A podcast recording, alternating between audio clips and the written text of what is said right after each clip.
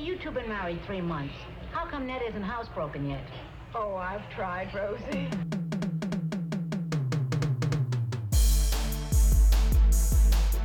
Welcome to the House Husband Podcast. I'm your host, Cameron Miller. Join me as we talk about being a stay-at-home dad and husband in today's crazy world. This is episode 3. Topics covered today will include the story of how my son was born.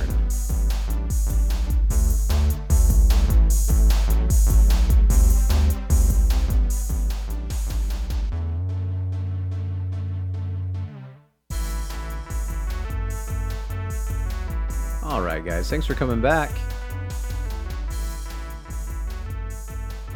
So today, we get to talk about something awesome. The birth of my son. Now, if you've already heard this story, I apologize, but I wanted to get it out there.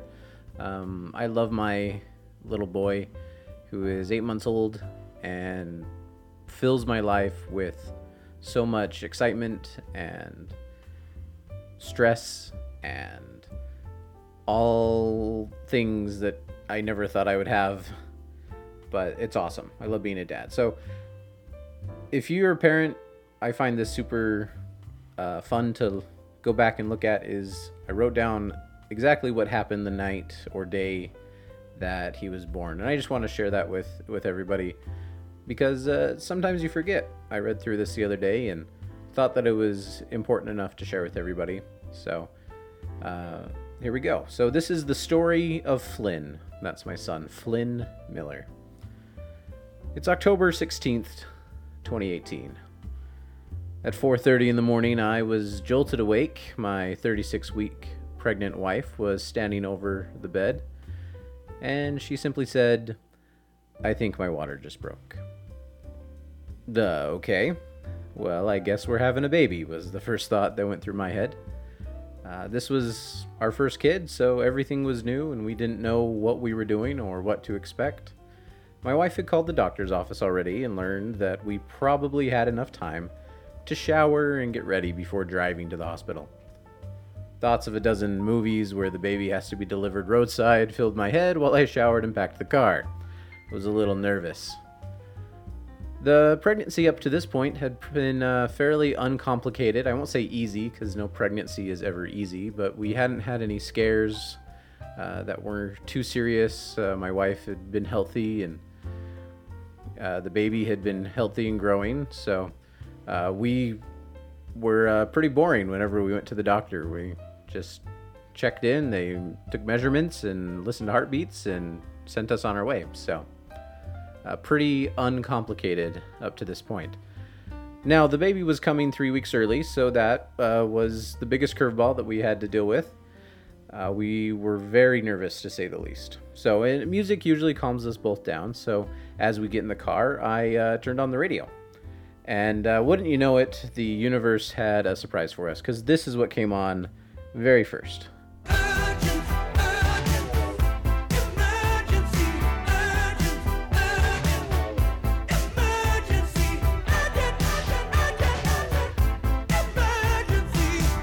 Yeah, so that was fun. We were definitely urgent and needed to get to the hospital. So I try to obey all of the speed limits and things, but it was 5:30 in the morning, and I may have gone a little faster than I should have. But luckily, there isn't traffic at that time of the morning in San Antonio, so we went from our house to the north side of San Antonio, the lovely Stone Oak area, and getting from our house to the hospital went uneventful.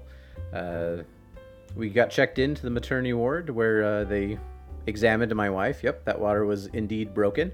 Also, she was at zero dilation. Good news, we were definitely having a baby. Bad news, there was a long road ahead.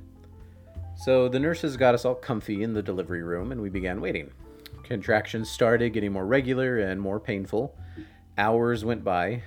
Nurses changed shifts, so we got to meet a new nurse, and doctors came and checked on us and went away again.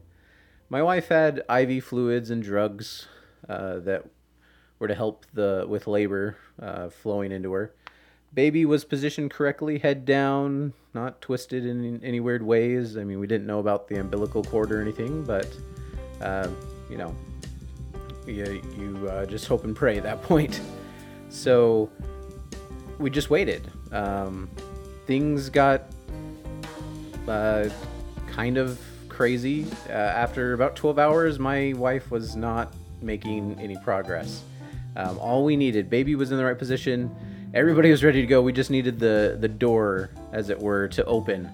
So she had dilated to maybe 1 centimeter, nowhere near the 10 centimeters needed. What made things even more complicated is because the water had broken, both my wife and our baby were at a greater risk of infection the longer the labor went. So baby wasn't liking being kind of stuck where they were. So he started showing signs of distress. His little heart rate would drop suddenly at the wrong point in the contractions. They told us that it's normal for the heart rate to kind of fluctuate, especially in time with the contractions. Well, he was doing it kind of off pattern. And so a couple of times we had nurses come running in and, you know, suddenly, okay, we need to give her so much of such and such and make sure that the baby's okay. And so that was really nerve-wracking. I got really good at reading that little graph that shows the heartbeat of the baby and where my wife's contractions were. So after hours of pain, tears, fear, prayers, hunger, and a lot of mindless TV watching, we had to do something to get this baby out.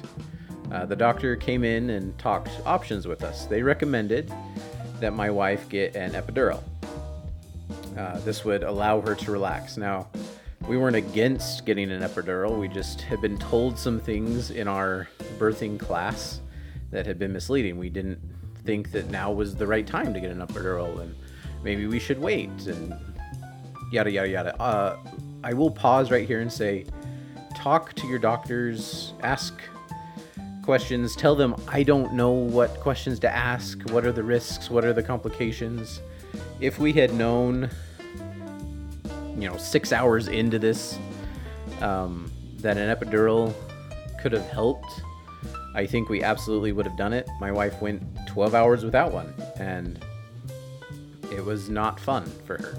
So talk to your doctor, ask all the questions, don't feel stupid, just find out as much as you can so that you are informed and you can make whatever decision you need to.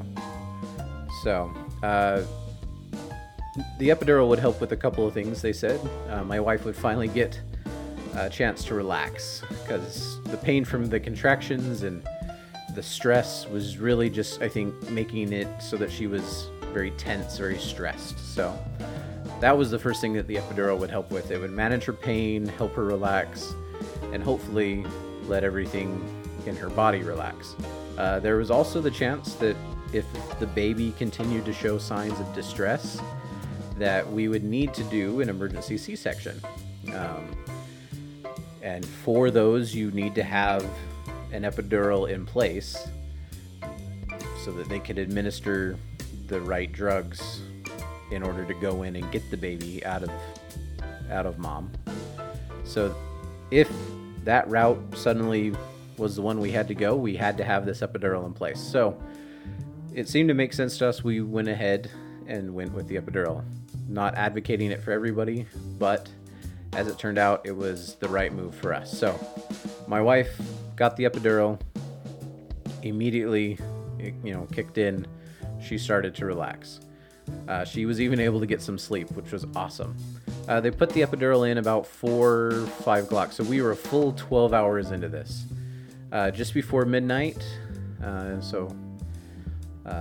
what is that, 10, I can't do math right now, 10 hours later, whatever, they came in to check my wife and got all excited and told us that it was time to push. So talk about miracles of modern medicine. We went from basically 0 to 10 in 8 hours. There we go, I did the math in my notes, in 8 hours.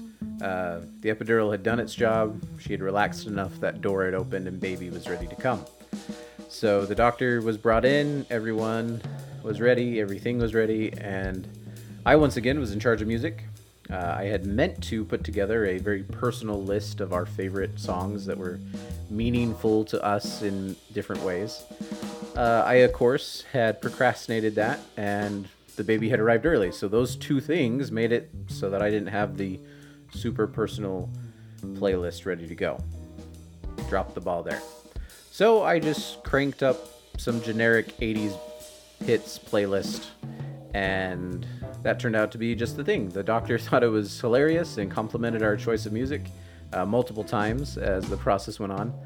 Some ironic songs came on, like Billie Jean by Michael Jackson, and we laughed because the kid was indeed my son. I had no concerns there.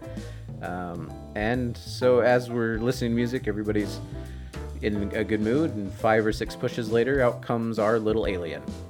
Seriously, babies don't look very pretty fresh out of the oven. Official time of birth was 0:45, October 17th, 2018. So we had a 5-pound, 9-ounce little boy. He very quickly showed us how well his lungs work. He had all the right number of parts in all the right places. His skin color was good, and he didn't show any signs of infection or injury from delivery, so we were very grateful for that. He had eyes that were super, black. I mean, black as night. And I worried for just a second about some sort of demon possession, but they eventually turned a dark blue that I'm a little jealous of, so no demon possession, but he's going to be a killer with the ladies later on. We got him all bundled up. He got tagged 3 different times. Made sure that, we had the right baby and the right mom and the right dad. And then it was time to change rooms, go from the delivery room to the postpartum room. Mom got ready to move and everything, and baby boy Miller, as he was known at that point, had an appointment in the nursery. So there were plenty of nurses and doctors helping my wife out, so I went with the baby. I can't tell you what happens between labor and delivery and postpartum because I wasn't there. So maybe my wife will come on an episode and fill us in on what happened. I doubt it was very exciting, but I went to the nursery. It was pretty quiet at that time. There had only been a couple other babies that were in the nursery. Our baby was a little cold, so we got him in a warmer. They ran a whole battery of tests to make sure that he was okay and that nothing had been missed. He was officially 36 weeks, 6 days old, 1 day short of that magic 37 weeks. And because of that, they ran a bunch of extra tests, which was a blessing, kind of in disguise. They ran a blood sugar test. They don't, from my understanding, they don't normally run that. And it turns out he had very low blood sugar. So this is where things got interesting. My brand new and perfect in every other way, son had low blood sugar, hypoglycemia, and it wouldn't go up. My wife, not knowing that the baby was coming early, of course, didn't have more than a few drops of breast milk to feed him. He needed a Snickers right away. We had to get him some sugar. To get that hit of sugar, he was upgraded to a room without a view in the NICU. Yellow pod, bed 14. I think I'll remember that forever. And this is where we parted ways for a little while. My wife was exhausted emotionally, physically. So was I, actually. I know that I didn't do near as much as she had, but I hadn't been able to rest or take a nap or eat or anything during the labor because I was so worried about helping her and making sure she got through this. So I had survived the last 24 hours on a couple of fun-sized Payday bars and a Diet Mountain Dew. Food of champions right there. So we regrouped, knowing that our baby was in expert hands and there wasn't really anything we could do at that moment. So we spent a little bit of time in the postpartum recovery room, and he spent a little time in the NICU, and we all tried to catch up on sleep and stuff. So the next few days were filled with a lot of tears, fears, and not much sleep. My teeny tiny baby boy had an IV in his itty bitty hand. It felt like it was huge compared to his wrist, and he wasn't even the smallest baby in the NICU, so I don't know how other families do it, seeing that seemingly huge IV tube in that teeny tiny little arm or foot of the baby. He also had a feeding tube down his nose because he was just too tired to try and eat.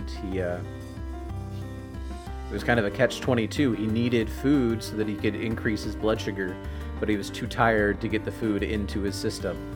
So he had to have some assistance with that feeding tube. Every 3 hours, I would leave our room on the third floor and head up to the fourth floor where the NICU was. I would be buzzed in by the nurse's station where I would sign in, have to put my name, the date, the time, my relationship to the patient, and get my little visitor's badge. I would then walk down the hall to where the yellow pod was located. There I would scrub my hands and apply hand sanitizer. Then I would walk to the bed my son was in. Every time I walked around that corner to bed 14, I held my breath in worry that something had gone wrong in the few hours since I had been there. I would check the heart rate and pulse oxygen monitors first, then see if there were any new cords or tubes coming out of my day-old son. We weren't a high-risk type case, and so the nurses pretty much left us alone whenever we were there. He was so small, though, and hooked up to so many things, I was scared to lift him out of the crib by myself. Once a nurse got him out and into my arms, I would try and feed him. He struggled to latch, and so breastfeeding wasn't really an option. And since he was already low on energy and calories, we had to supplement what milk my wife could pump with specially fortified formula. He had to take in a minimum of 20 milliliters those first couple days. Looking back now, that seems like such a tiny amount, but often he couldn't do it on his own, and so the remaining amount had to be fed through the tube that was in his nose. It was a scary and frustrating time. Doctors couldn't give us many answers, and we didn't really know what questions to even ask. Nurses would change and tell us something different than the previous nurse, or just do something differently, and it would throw us for a loop. One nurse swore by a certain diaper rash cream, and the next nurse threw it out and got us a different kind. And just those little things could be very frustrating. My trips to the NICU were on top of getting up with my wife to help her pump milk and get out of bed. I know I didn't probably have to do that, but man, trying to maneuver all that stuff and hook it to yourself, it just looked frustrating for her. And if I could just be an extra pair of hands, it felt like the right thing to do. So that's what I did. And so I wound up surviving on quick 45-minute to 1-hour cat naps. And every few hours, they would run more tests, and I wanted to be there for the tests. They would take a little diabetes lancet that would prick the heel of my son, and they would squeeze it so hard he would start to just cry and scream, and they'd squeeze out a drop of blood that would be placed on a blood sugar test strip, and we would wait while it counted down 3, 2, 1, and then flash a number that never seemed to be high enough. He was improving just really slowly, and he seemed to struggle to maintain the numbers. He would go up and down on this glycemic roller coaster. Meanwhile, my wife had actually been cleared to go home. She had done an amazing job at delivering our baby boy. Well, I didn't want to go home. We didn't want to leave. The hospital is 30 plus minutes from our house. Fortunately, this hospital had a great program that allowed us to stay in a room for a few days, even after she had been discharged, so that we could be close to the baby. Really impressed by that program. I believe it was called rooming in or some other terminology, but it was an awesome program, and my appreciation goes out to the Baptist hospitals that understand the complicated relationship between new mom and baby and medical necessities of the baby had to stay in the hospital, but mom was told to go home, and how do you balance that? So we were grateful that we were able to stay. We got into a routine, especially at night. We would go to sleep, we'd wake up and pump milk, then I would deliver it to the NICU or to the nurse's station on our floor, feed the baby, go back to sleep, and then repeat it a few hours later. I called it survival mode or living in sprints. During the day, we would stay up a little longer to eat and call our family, but we went right back to sleep as soon as we could. Since it was kind of nerve-wracking to be away from the hospital, I found it difficult to leave, even though there was nothing wrong with me and nobody was, surviving on breast milk that I produced. I didn't really need to be there other than for support, but it was too stressful for me to even leave, so I didn't even go get food. My wife, because she was trying to produce as much breast milk as possible, was encouraged to eat a lot, and so she had basically free reign of the menu, and there was plenty for me to have the leftovers. It wasn't all that bad, really. We got plenty of good food, and I ended up losing about 8 pounds while we were in the hospital, but I had extra anyways, plenty of space to lose, and maybe I'll start a new fad diet, lose 10 pounds through high stress and sleep deprivation. I don't know what I'll call it, but maybe it's a new fad diet. Things improved slowly but steadily. My son's sugars stabilized enough that the feeding tube was removed and then the IV. The real fun was when they said that we could bring him back to our room.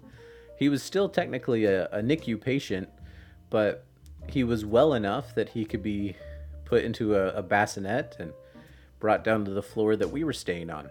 Suddenly, he was just ours. He was almost a week old, and we hadn't been alone with him yet. Sure, there was a fleet of nurses just down the hall, but if he suddenly stopped breathing or something happened in the middle of the night, no alarms would go off. He had been detached from everything. The only thing he had left was the proximity alarm anklet to make sure we didn't take him out of the hospital before they had released him. I don't think I slept at all that first night. I kept getting up to check that he hadn't pulled the blanket over his head or somehow rolled over, even though newborns can't really do that. What they do is make a bunch of weird noises when they sleep. Lots of squeaks and sighs and moans and things that I never heard before, and so every time the slightest noise came from that little plastic bed on wheels, my eyes would fly open and I'd jump over there to check on him. Well, he and I survived that night, and a couple others, and he passed his last few tests, and the next thing I knew, we were signing paperwork and getting the instructions for how to take care of him when we got home. One full week after leaving for the hospital, we came home, one person more. I'm still trying to catch up on all the lost sleep, but I wouldn't trade anything in the world for my little boy. So there you have it. That's the story of Flynn. Embellished a little. I wrote it a couple weeks after we got home, just so that I could always look back and remember in as fresh as possible detail what happened the night that my miracle came into the world. So that's it for this episode. Just wanted to share that with everybody. If you enjoyed it, awesome. If not, thanks for listening anyway. Stuff like this won't come up very often. I want the podcast to mainly be humorous and entertaining, not necessarily too sentimental, but I felt it was important to share how my son came into the world, because if it wasn't for him, I wouldn't be a dad, and I wouldn't have this opportunity to be a house husband either. It's all because of him. So I'd like to thank him for being here and for my wife for bringing him into this world and for trusting me with this little perfect person. Anyway, before I start crying on air and get all choked up, I'm going to say thanks for listening. This has been the House Husband Podcast. I'm your host, Cameron Miller. Join me next week as we get back to talking about current events and life as a house husband.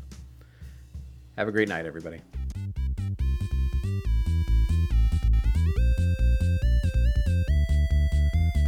The House Husband Podcast is copyright 2019. If you would like to sponsor the podcast, you can email househusbandpodcast@gmail.com.